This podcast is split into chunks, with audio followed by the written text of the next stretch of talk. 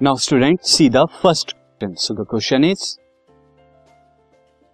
question is an object experience a net zero external unbalance force एक object पे क्या लग रही है?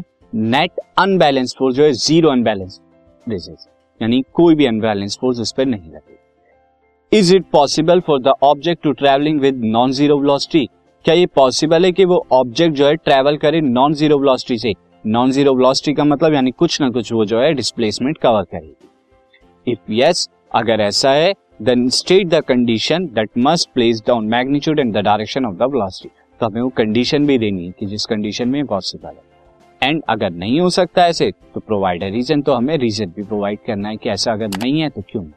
सी स्टूडेंट नो इसका आंसर होगा, ऐसा नहीं हो सकता कि ऑब्जेक्ट जो है ज़ीरो एक्सटर्नल अनबैलेंस्ड फोर्स ना लगे उस पर, और वो क्या प्रोड्यूस करे? नॉन ज़ीरो वेलोसिटी नहीं। वो ज़ीरो वेलोसिटी जो है प्रोड्यूस करेगी। क्यों?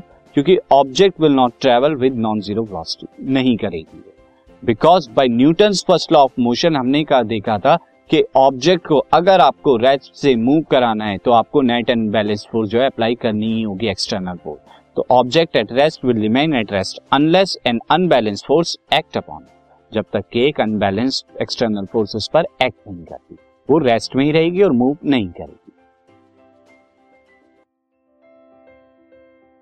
This podcast is brought you by Hubhopper शिक्षा अभियान अगर आपको ये पॉडकास्ट पसंद आया तो प्लीज़ लाइक शेयर और सब्सक्राइब करें और वीडियो क्लासेस के लिए शिक्षा अभियान के यूट्यूब चैनल पर जाएँ।